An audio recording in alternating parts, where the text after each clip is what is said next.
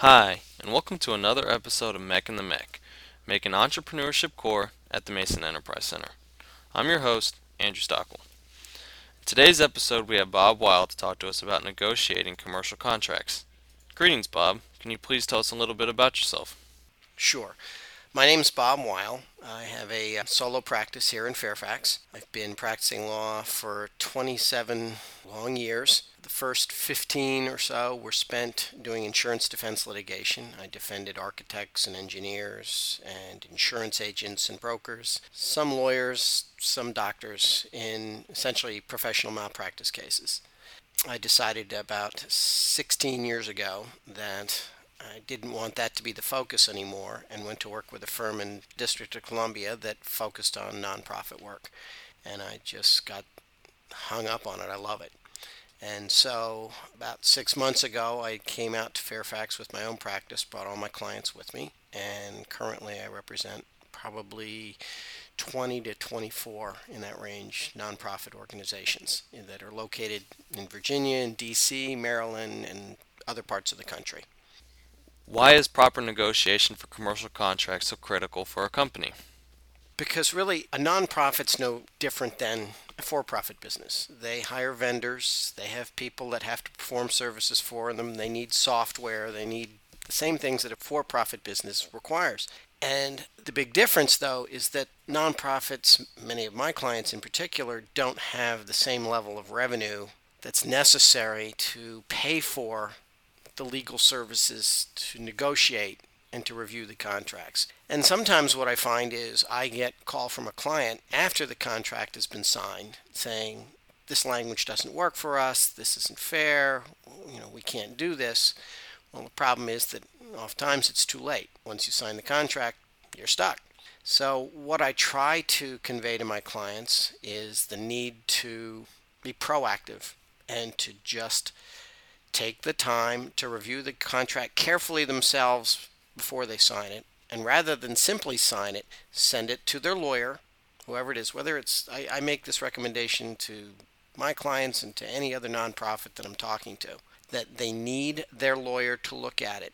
It's far better to spend a couple of hours worth of your attorney's time up front before you sign the contract than to spend a lot more time with your lawyer after you've signed the contract and there's an issue. So it is really critical. And it's a mindset that I've worked to overcome with my clients.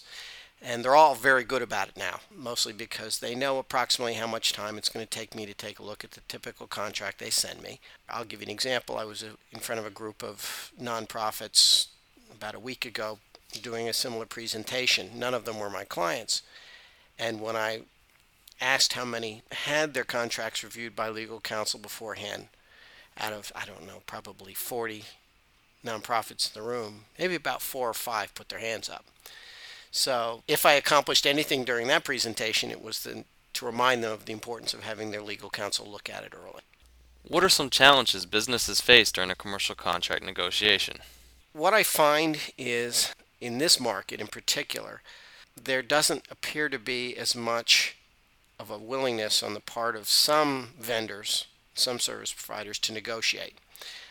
Personally, I would think it would be just the opposite, given the fact that the economy's down and everyone's looking for business. I think that many nonprofits and, and, and for profit clients as well, smaller businesses, which is really the other part of my client base, are reluctant to push too hard in negotiating contracts. And uh, you know, if there's any premise you should start with when you're looking to contract with another party, it's that really everything should be on the table. I tell clients, people who aren't my clients, if you're looking to do business with another company that's unwilling to negotiate or unwilling to talk about certain really critical provisions or provisions that are important to you, you need to be wary. You need to be thinking about whether or not this is somebody you want to do business with. And because believe me, for every person that comes to you and isn't willing to negotiate a critical term or condition, there's probably five or six more out there who will. And I think that's something my clients and, and, and small businesses in general need to be aware of that don't jump at the first contract. If you're finding that it's overly difficult to get the other side to talk to you or to even concede on some pretty basic points that are critical to you, then maybe you need to be looking elsewhere. What are the best ways to avoid these challenges? I think for the from the standpoint of the small business and the nonprofit, uh, large companies around here have their own internal general counsel, and believe me, they review contracts to to the end. Um, it's not an issue for them. For smaller businesses who don't have, you know, legal counsel and staff, and who are reluctant to pay an hourly rate to have a lawyer look at it, my recommendation is, at the very least, have someone in your office, in the office, whether it be the CFO or the COO, go through the contract with a fine tooth comb. And if something doesn't sound right or just makes you uncomfortable, circle it and make a list of the, of the points that are critical that you might want to take to your lawyer to reduce maybe the time that he or she spends reviewing it. My first choice is that a client send the contract to the lawyer with a list of you know, the five or six critical things that they want out of this contract. Identify in advance what you want the lawyer to be trying to figure out how to get into the contract or take out of the contract. If you don't do that, then what happens is the lawyer ends up sometimes glossing over something that might be important to you that might not have seemed important to him. And I think that's the best way to start the process, I think, for a small business these days. I mean, there are there are critical provisions in every commercial contract these days. I have certain provisions that I just pound home with my clients every time, and I look at it really coming from a sort of loss prevention background, being an insurance defense lawyer. I tended to see what would happen in the worst case when things got to litigation and how expensive it would be. So I tend to look at contracts now in terms of negotiation as what can I do to make it least likely that A, my client's going to end up in a dispute, whether it's litigation, arbitration, or whatever. And there are certain provisions that I pretty much insist on in any contract with my for my clients. If the other side refuses to bend on those, all I can do is say to my client, look, these are critical provisions to me, and this is why. If you choose to go ahead, you do so at some risk. And my own sense, and I'll, give you an example, in, in any contract for services, I look for indemnification. If I'm contracting with another firm, another company to do something for me, or they're contracting with me to do something for them, there should be language in the agreement that calls for what's called mutual indemnification. And what that means is each side is responsible for its own negligence or its own or any damages or injuries that flow from its misconduct under the contract. I believe that everybody should be responsible for their own screw ups under a contract. And you'd be stunned to see the number of con- form contracts that will come in where the vendor expects the party it's contracting with, my client, to indemnify it in case of a third party claim, but refuses to do the same for my client. And to me, that tends to be a non starter. Uh, my view of it is mutual indemnification is fair. That's all it is.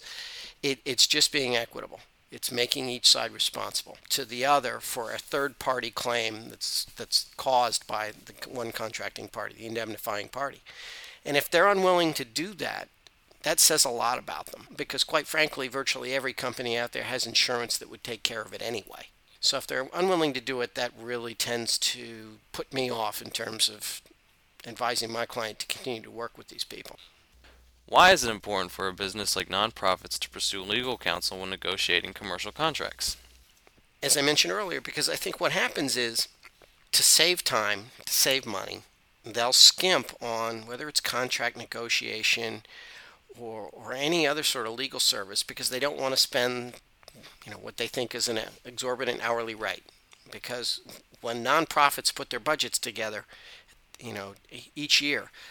The one item they're not putting a lot of money into is legal fees. That's just to a lot of people, a lot of executives in the nonprofit world, that's a black hole. Uh, unfortunately, it's also your loss prevention hole. And like insurance, it's one you really need to be ready to spend some money on. You know, nonprofits can work with their outside legal counsel on a you know they can work with them on an hourly basis that you know that's at a rate they can afford. They can do it in, in terms of a retainer if that makes them more comfortable and allows for better budgeting. But I think the important thing is to get the lawyer involved before the problems occur. I mean, it's hey, I like I don't mind if they come to me after the problems occur because quite frankly, that's when most of my time is going to be spent, which is, you know, counterproductive to the nonprofit. Whereas if they come to me early, the chances are my time spent on the issue is going to be pretty minimal. Uh, and and the second thing I think in this world, it's a very litigious society. People file lawsuits at the drop of a hat.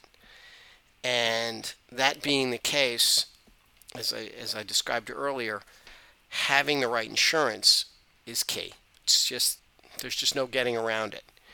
And what I tell clients is stay in touch with your lawyer and stay in touch with your insurance agent. You should sit down with your insurance agent annually, every year, to review your policy and to review anything new you might be doing. I'll give you an example. I had a client, a nonprofit client, that along the way decided to initiate a professional certification program, which meant essentially that they established a test and, requ- and certain requirements that members and non-members could take and, and as long as they met they received a certification from the organization that they could list on their business cards that showed they're certified to do a b and c and that helps them in their advertising and marketing but it also has the potential to create a higher expectation on the part of the consumer. If they see somebody with a certification mark on their yellow page ad, they go, well, this guy must know what he's doing. Well, the problems that can occur, or, or the expectations that can be created for that individual, can also come back and haunt the association that issues the certification. Why? Because people are relying on that certification, and if they see it was issued by ABC Trade Association, they're assuming that you know, this person must have met certain high standards established by this group.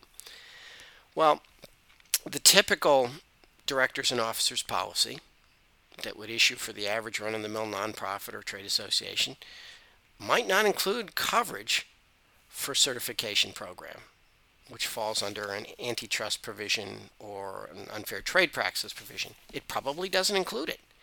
So if you have a claim, it may not be covered. So it's important whenever any business, any nonprofit in particular, starts a new program, whether they bring in a new, start a new publication or they start a new certification program, that they notify the insurance agent who can then pass that information on to the insurance company and determine A, whether or not it will be underwritten and covered. And if it is, great. But you have to keep people informed of those sorts of changes. What would you say is the proper procedure when negotiating commercial contracts? I think you have to go in with the mindset that everything's negotiable. In reality, it may not be, but you have to go in with that mindset.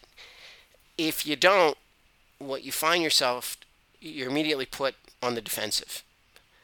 When someone says, and I give you an example the indemnification language, well, we don't negotiate that. We don't do indemnification. Well, again, you got to think, is this somebody I want to do business with?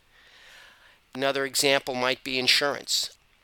Do they have insurance? A lot of a lot of contracts I see don't address the issue. Other provisions that are that come to mind that are really critical, and I think you have to go into negotiation with sort of having thought it out in advance. For example, I tend to steer clients away from really long-term contracts. Obviously, the person on the other side wants the long-term contract if they're a service provider, makes life predictable for them. But unless that contract has a way for my client to get out if they're not satisfied, it's pretty hard if they get into a relationship that's five, six, seven years in length and then suddenly don't like the services. So I tend to tell clients that from the outset, come to the table with a mindset you're willing to give the other side a few years, but long term is not in the picture unless you can get very generous out language you can sometimes entice parties that are hoping for a long term contract if you have language in there that calls for a renewal. Maybe there's an automatic renewal period for an additional two or three years, unless the other side or the non-renewing side gives has to give notice within a certain period of time.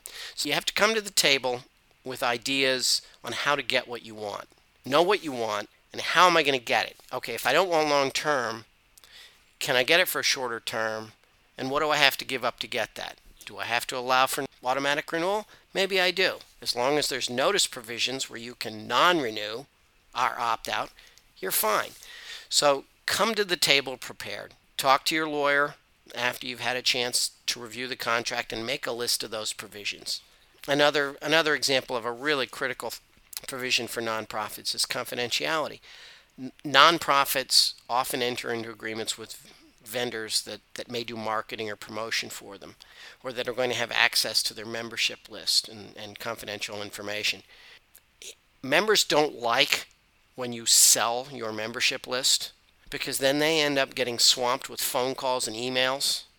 So it is very important to preserve your relationship with your members to ensure that that membership list stays with the vendor you are working with and that vendor alone.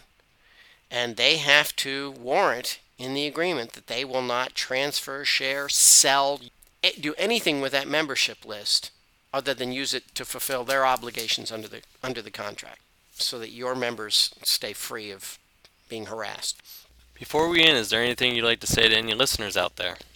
No, I think another issue that, that comes up is is that consulting agreements where you're dealing with an independent contractor. It's the term independent contractor is frequently abused. It's sort of like work for hire. The key to being able to distinguish between an employer, an employee rather, and an independent contractor is the level of control that the principal has over behavior, finances. Those are the two big items. And sometimes you will see instances where an organization will contract with someone as an independent contractor but retain so much control over the methods, the means, finances, even the behavior. You know, they have to come into the office to work, they have to work these hours, that they take that individual out of the realm of independent contractor and make them an employee. And so it's something that any business, whether it's for profit or nonprofit, needs to consider very carefully when they're entering into a consulting agreement. Make sure that person is, in fact, an independent contractor and make sure you structure the contract to ensure that he or she remains an independent contractor. Thank you for joining us on another episode of MEC and the MEC, making entrepreneurship core at the Mason Enterprise Center. Until then, make a difference.